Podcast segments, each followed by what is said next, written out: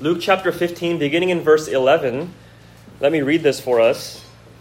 This is what God's word says. And he, that is Jesus, said, There was a man who had two sons. And the younger of them said to his father, Father, give me the share of property that is coming to me. And he divided his property between them.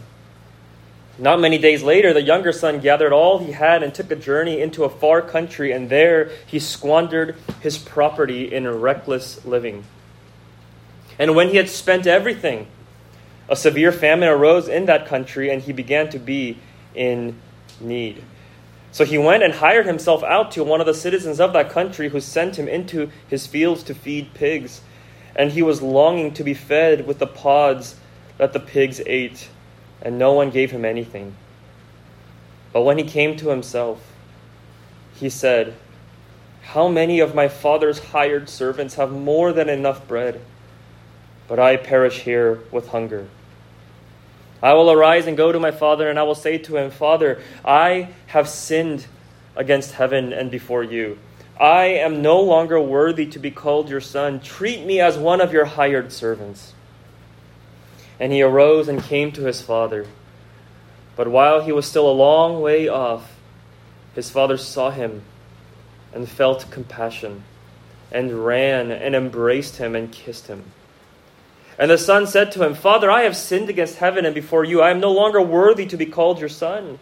But the father said to his servants, Bring quickly the best robe and put it on him and put a ring on his hand and shoes on his feet, and bring the fattened calf and kill it, and let us eat and celebrate. For this my son was dead and is alive again. He was lost and is found. And they began to celebrate. Now his older son was in the field, and as he came and drew near to the house, he heard music and dancing, and he called one of the servants and asked what these things meant.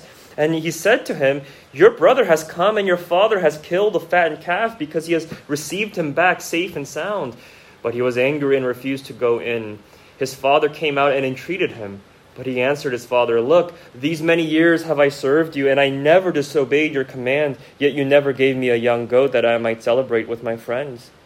But when this son of yours came, who has devoured your property with prostitutes, you killed the fattened calf for him. And he said to him, Son, you are always with me, and all that is mine is yours. It was fitting to celebrate and be glad, for this your brother was dead and is alive. He was lost and is found. Amen. Let's pray together. Our gracious God and Father, we ask now that you would reveal your glory as you have revealed it in your word. Help us to see the wonder of who you are as you have revealed yourself to us as the Father in heaven. And Lord, I pray that if there's anyone here lost, would you find them? Search them out by your Spirit and bring them to you into your presence, we ask. In Jesus' name, amen. This morning we come to what is probably the most famous parable of all time, what is commonly known as the parable of the prodigal son. About this rebellious son who went astray and wrecked his life until he eventually returned home to his father. But actually, if you look at verse 11, how this whole thing begins, this parable is about two sons that the father has the younger son who ran away and the older son who stayed home. And if anything, contrary to popular belief, this parable is mainly about the older brother. Jesus told this parable primarily to dissect the elder son's heart and attitude. However, it's not without good reason that the narrative portion of the younger son has received so much attention because his story is such a beautiful picture of the gospel in and of itself. You know, this whole parable is so rich that many have called it a parable inside a parable. or, or the gospel within the gospel, because so many gospel truths are interwoven and revealed through this parable Jesus tells of a father and his two sons. And so I think it's right for us to focus our attention on the younger brother today, and Lord willing, we'll examine the older brother next week. Because in seeing the course of this younger prodigal son, we really behold one of the most illustrative explanations of the gospel. Here we have a surgical exposition of the folly of sin and rebellion, the, the awakening of repentance, and then the revelation of the overflowing grace of God, who is the Father of mercies and the God of all comfort, as 2 Corinthians 1 3 says. Well, the parable begins as we are introduced first to this younger son who one day demands his share of property coming to him from his father, verse 12. Now, the share of property was the father's estate, his belongings. In other words, this young man was demanding his portion of inheritance right now. Now, what this implied was nothing short of appalling because the estate that he was set to inherit later upon his father's death, he couldn't wait for it. And so, by demanding it now, he was essentially telling his father, Let's consider you dead already. Give me my share as though you were as good as dead. Now, what a disgraceful son to begin with. He longed to take what belonged to his father and happily so at the cost of taking his father's life in his heart. But upon this request, we see at the end of verse 12 that the father obliges and gives to his son his portion of the estate. And immediately we are told in verse 13 that not many days later, within a matter of a few days, and so you can tell he's been scheming this. He's been longing for this for a long time. He couldn't wait for this day. The son within a matter of a few days, liquidates the entire lot of his portion of inheritance. And he gathers everything, all that wealth, all that money, and leaves the home. But not to go to some nearby city to perhaps invest in a new home or new business or something. But what he does is he runs as far away as he can from his father. It says, To a far country he went, where he could live so away from the father's voice and authority and supervision. A far country where he can live however he wants. No longer in his father's presence, no longer under his household authority. And now, with full control over his portion of the Father's belongings, he goes to live the life that he dreamed of, which is to spend it all in unrestrained pursuit of his every desire. No more of his father to tell him what he can or can't do.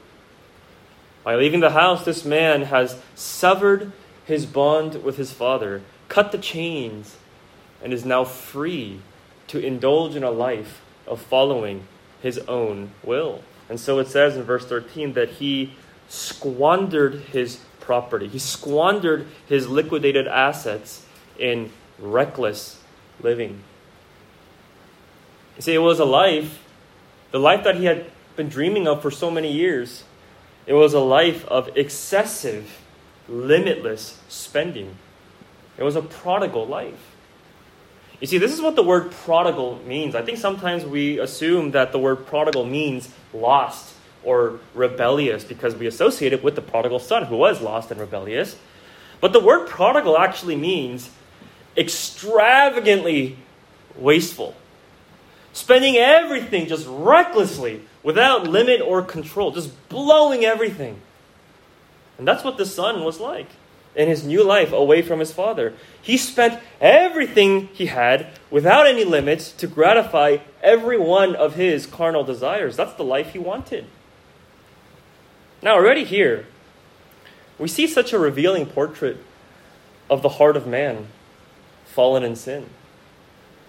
Because notice how this prodigal son is not just lost, but he is willfully lost. He wants to leave his father. He yearns to live his own life apart from him. And this desire for a life outside of his father is rooted in this deep seated enmity against him. He couldn't wait for his father to die. He wanted him out of the picture so he could live according to his own ways. And this is why Romans 8 7 says that sinners by nature are hostile to God, refuses to submit to him. It's not an exaggeration, it's accurate. Sinners by nature are rebels against God. This is how darkened and corrupt our hearts are. Just like the Son, we demand to take what is what is rightfully God's, what rightfully belongs to Him, namely our lives, our souls, our existence. As we were created to delight in His presence and revel in His glory, but as sinners, we have demanded to take the life that God has given to us and to use it, to waste it, to spend it, to squander it prodigally on living for ourselves. This is the offensiveness of sin. That in our hearts we've determined to be our own God and Master so as to tell God, why don't you go die? But He will not die. He is the eternal God of life. And so, what have we done? We've run to a far country away from Him in pursuit of our own will. 19th century pastor J.C. Ryle wrote this. In speaking of this passage, he said, Here we see a man following the natural bent of his own heart. We have in these words a faithful portrait of the mind with which we are all born. This is our likeness. We are all naturally proud and self willed. We have no pleasure in fellowship with God. We long to depart and go afar away from Him. We spend our time and strength and faculties and affections on things that cannot profit. Like sheep, we all naturally have gone astray and turned to his own way. Isaiah 53 6. You see, what we see in this younger son is a spiritual x ray that reveals how sin has so corrupted man's very nature and thinking, such that he's blind to true glory and happiness. His judgment is utterly impaired because he sees fellowship with God, being in his presence, as repulsive something he must run from in order to find true joy. But it's self destructive. I mean, look, this prodigal son, he left his father. He followed headlong after his own will. He got everything he asked for. But how did it turn out for him? Verse 14 And when he had spent everything, a severe famine arose in that country, and he began to be in need. This son, he spent all that he had taken from his father on the things that he believed would bring him maximum happiness and fulfillment. But it was only spent with nothing in return to show for it. It was all a waste because in the end he was left empty. He was in need. He felt lack. The time came when the illusion of his happy prodigal life faded away as famine struck the land. And how sad that this son thought that the world out there, away from his father, was better, was freer. He had so believed with all his heart that the far country was the real promised land, calling out to him, Come, come, leave your father. Here you can indulge in yourself. Here you can do as you please. Here, in this far country, unlimited joy awaits you. You can follow your own heart. But once he got there, The mirage soon dissipated, and he was confronted with the bitter reality that this far country was not the promised land, but was in fact the parched desert of wilderness and famine, which left him hungry, thirsty, and bankrupt. All the joys that he had experienced there turned out to be only temporary, fleeting pleasures. And having spent it all on these prodigal pursuits, he was left with nothing. Now, when this young man was confronted with this harsh reality of the far country, what did he first do? What was his first instinctive response? He attempted to save himself. He sought to figure out a way to meet his own need. And so, verse 15, he went and he hired himself out to one of the citizens of that country. Literally, he joined himself to one of the citizens. He attached himself. He clung to someone, someone there in hope, in desperation. But what did that man do for him? He sent him into his fields to feed pigs, to tend to these unclean animals. In verse 16, he was longing to be fed with even the pods that the pigs ate, but no one gave him anything. Look at how low he fell. What a sad irony. Ran away from home, seeking freedom, only to become a servant of pigs. Worse than them, actually, because he was a slave who received nothing, not even the pig's food. His state was even worse than the unclean animals who were better taken care of than this man. Friends, this is the lie of sin. It deceives us with false promises. Sin makes us delusional. It deludes us in believing that being under the Father's loving authority in His presence is oppressive and that we need to be unshackled from Him. And when we do, and we believe that, when we act on it, Yes, we are unshackled from the Father, but only to be led into the pig pen and be shackled there to the feeding trough to make us a servant of swine. Sin is a cruel master. It has no qualms about lying to us through its teeth to steal us away from what is truly home and rob us of true joy and well being.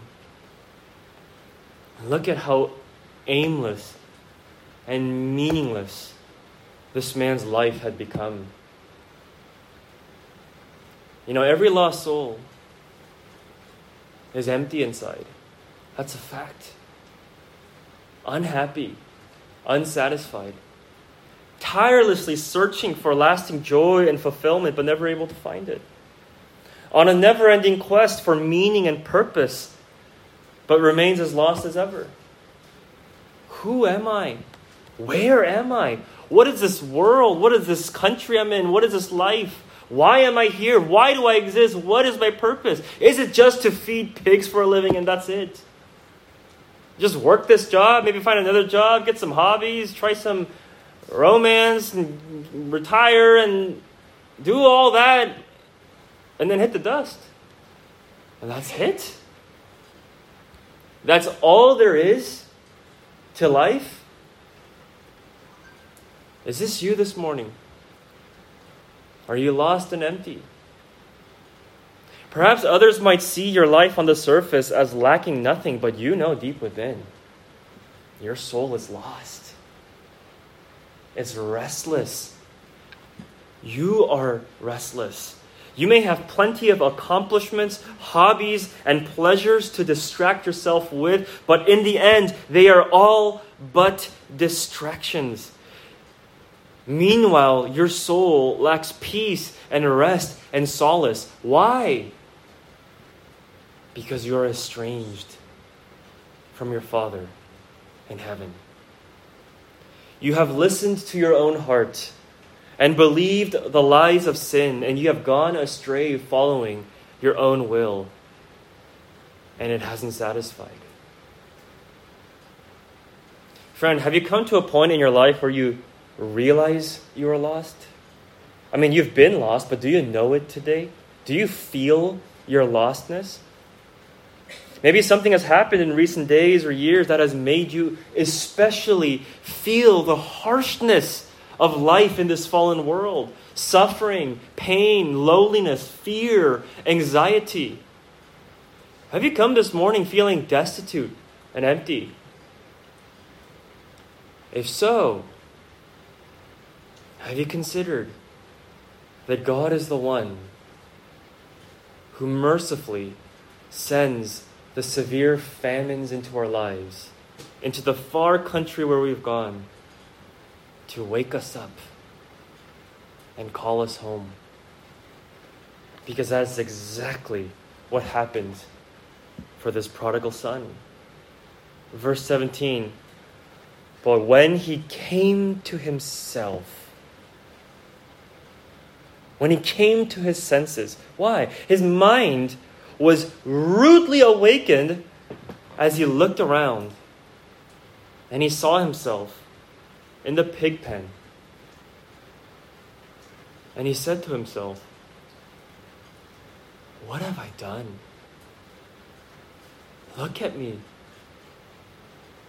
How did I get myself here? And he said, How many of my father's hired servants have more than enough bread, but I perish here with hunger? Here I am, begging for the food of pigs, but no one will give me anything.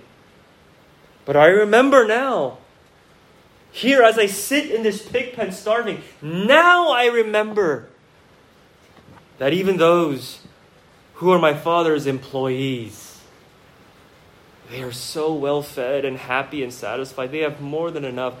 Why did I ever leave him? What was I thinking?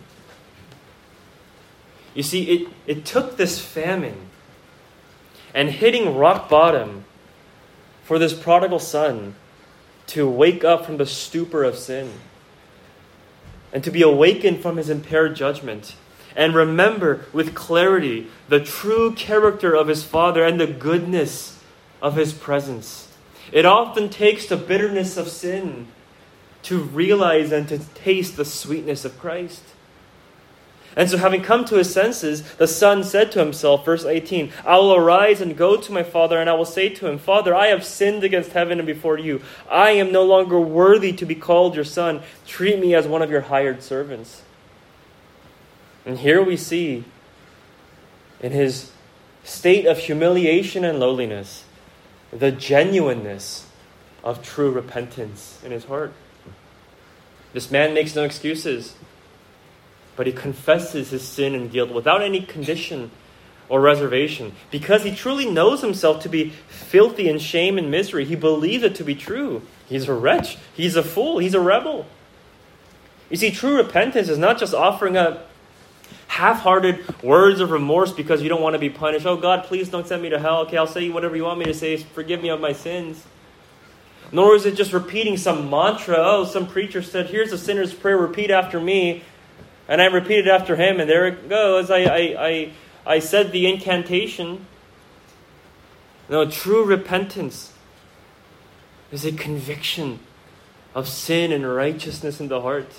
It is a humble, a humiliating realization and admission that you are a sinner and you have ruined yourself following the course of your own will. And as such, you know that you are entitled to nothing. You, you see your sin as so shameful that you do not deserve to be received and welcomed. God doesn't owe you mercy and forgiveness. And so it is true what this prodigal son plans to say. I'm not worthy to be called your son. Of course, he's not worthy. I'm not even worthy to be called your, your hired servant, but would you at least receive me as one of those? This man has been awakened to see his true lost condition, just how alienated and estranged from his father he had made himself. But most importantly, though weighed down by guilt, although knowing that he had sinned grievously and heinously against his father, in his desperation, the only glimmer of hope he sees is to return to the one against whom he had sinned. Why? Because in his darkest hour, the only light he sees and remembers is that his Father is good. Then, if there's any inkling of hope, that someone in this world might help him, might receive him, even in, in his state as a filthy wretch, it is his Father. That's the only one whose character he can think to trust in the hour of peril. That is repentance. Not only confessing and turning away from sin, but turning to God. Entrusting yourself into his hands, seeking his mercy, asking him to receive you, even undeservedly. And so, this lost son, he gets up, he climbs out of the pig pen, and he heads back home with the hope that his father will receive him. Now, up to this point, I think we can reasonably understand the entire sequence of events and actions. I mean, obviously, the son had committed unspeakable act of rebellion, and all, all that happened to him, well deserved, just the natural consequence of his actions. And those surprised by squandering it all, he'd be left empty and ruined. But what is the father's heart and sentiment through it all? How does he react when he sees his prodigal son for the first time in who knows how long? I mean, it, it would not be unreasonable for him to be angry or to be ashamed of such a wretched son, to be appalled and taken aback by the stench, the odor, to be outraged to hear that his entire portion of the estate had been spent on prostitutes and all sorts of debauchery. And so, what is the father's immediate reaction as his son comes to him? Verse 20 And he arose and came to his father, but while he was still a long way off, his father saw him and felt compassion. Now, this is just too weak in English. It literally is to say that his inward organs were moved. His heart,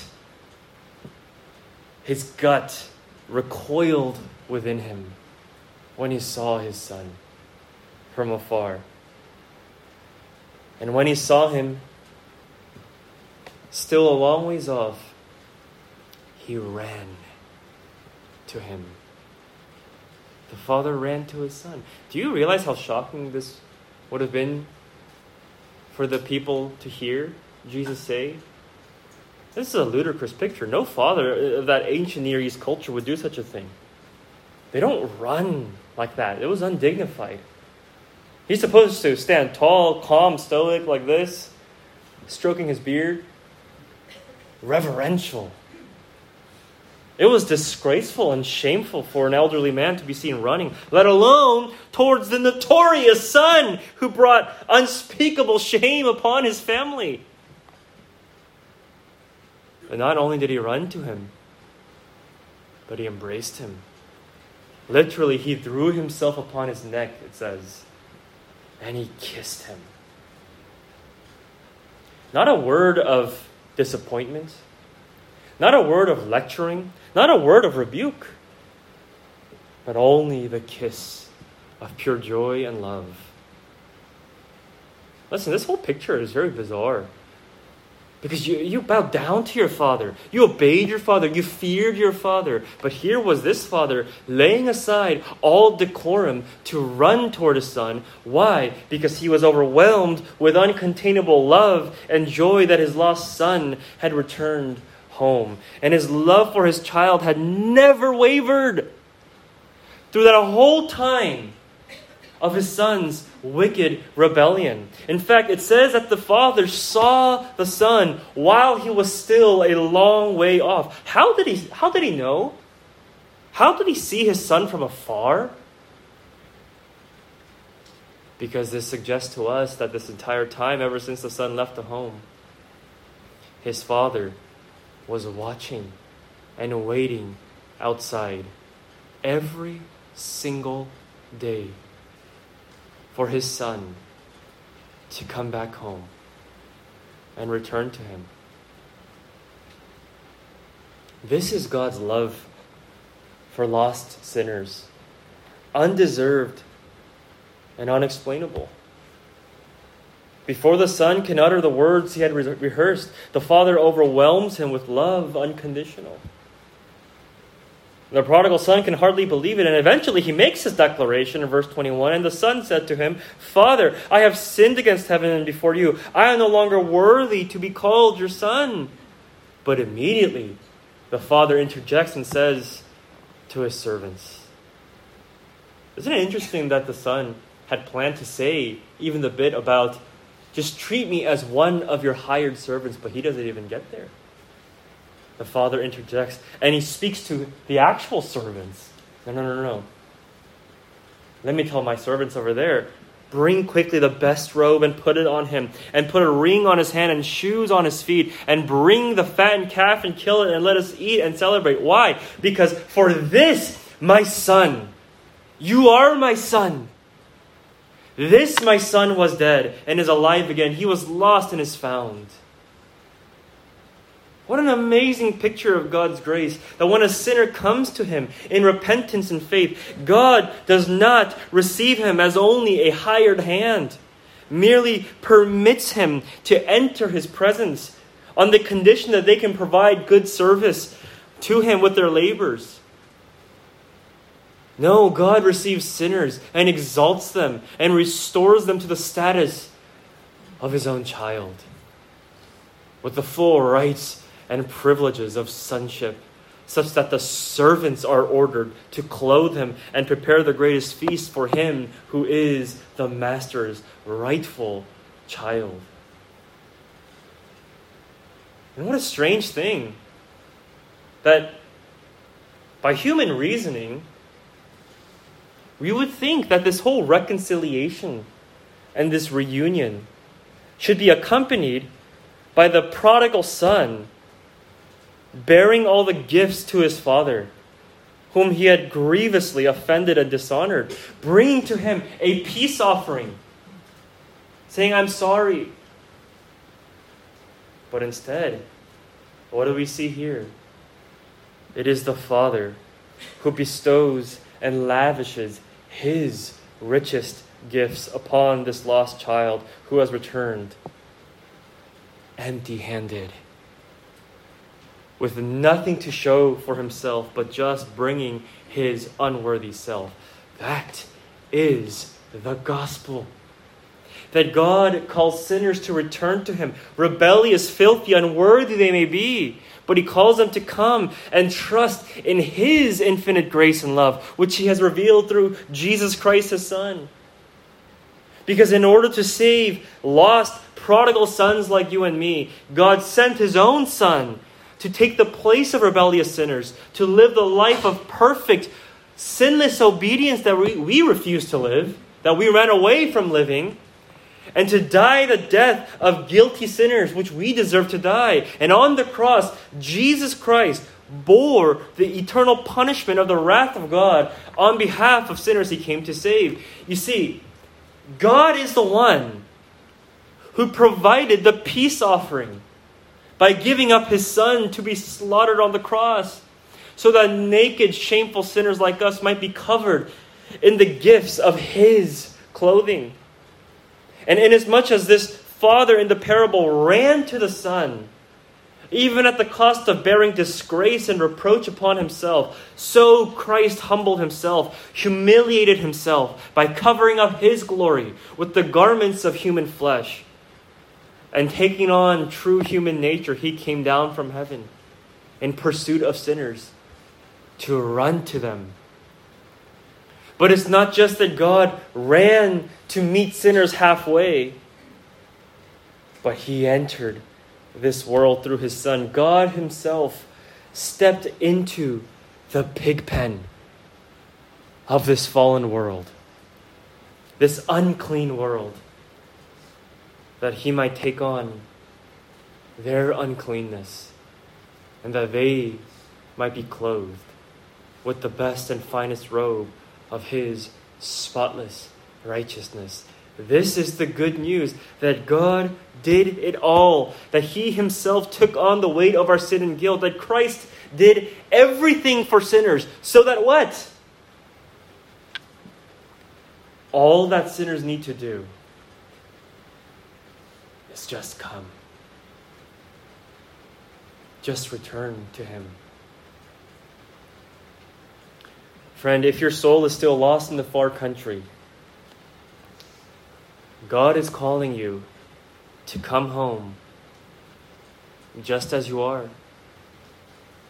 Come in your rags. You don't need to clean yourself up first. Bring your foul odor.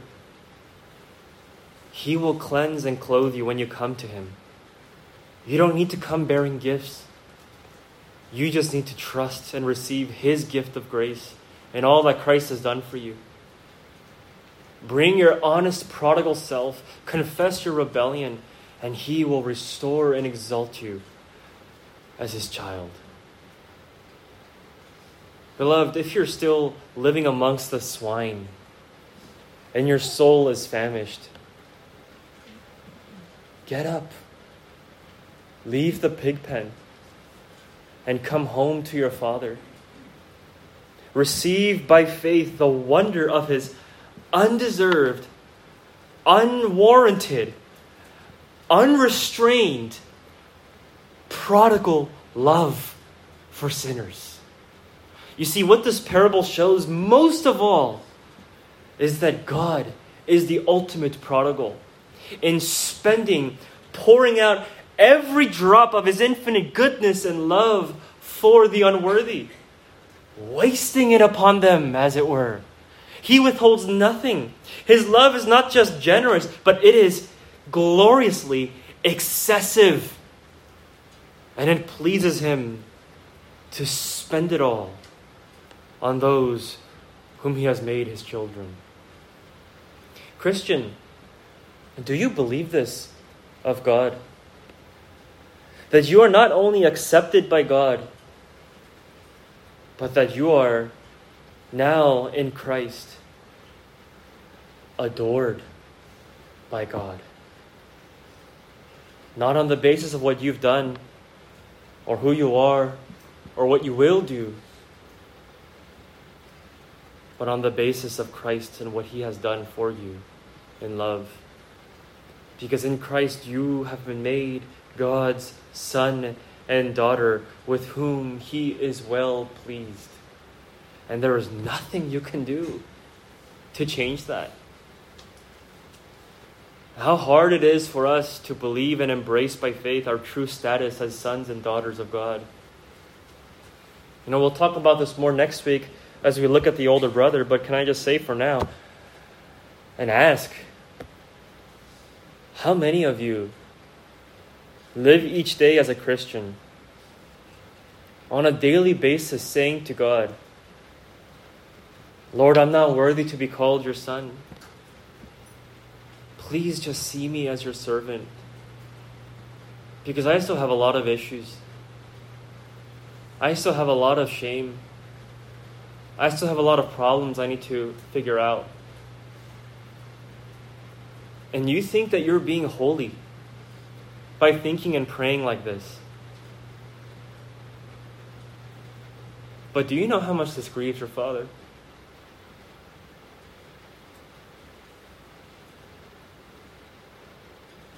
who has already adopted you as his child.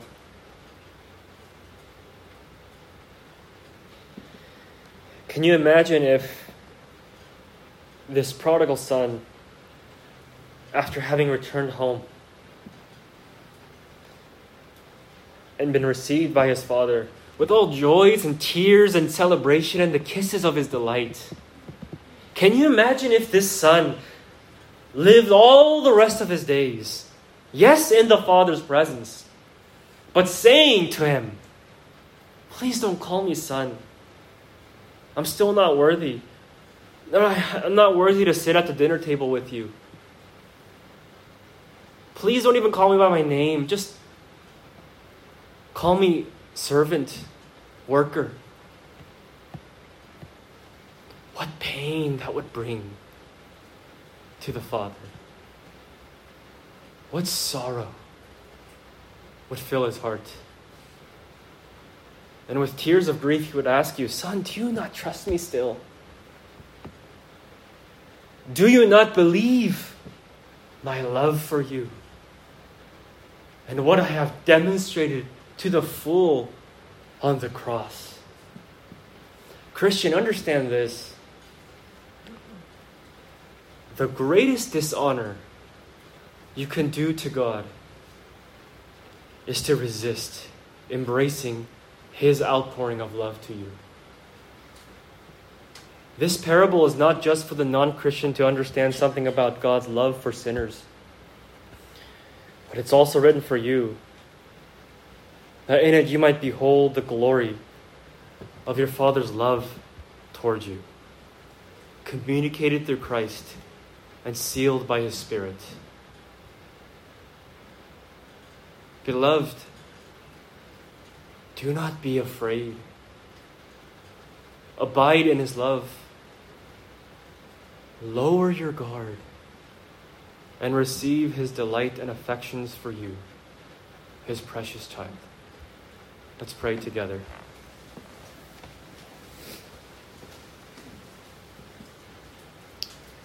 Our Father in heaven, we thank you for this parable uttered by your Son, whom you have sent for us. That through his words and through him, his person and his work, we might behold the glory of your eternal love. Father, we confess the weakness of our faith in comprehending it and in receiving it. But we ask now that as the gospel has been shown to us so vividly, that you would strengthen our frail hearts by it. And as we now prepare to take the Lord's Supper, that you would remind us through it so graphically and so tangibly of the great love you have for weak, hungry, famished sinners. And that we would see through this the gesture of your unchanging love and tenderness and delight in feeding your children. Help us to receive it by faith, we ask. In Jesus' name, amen.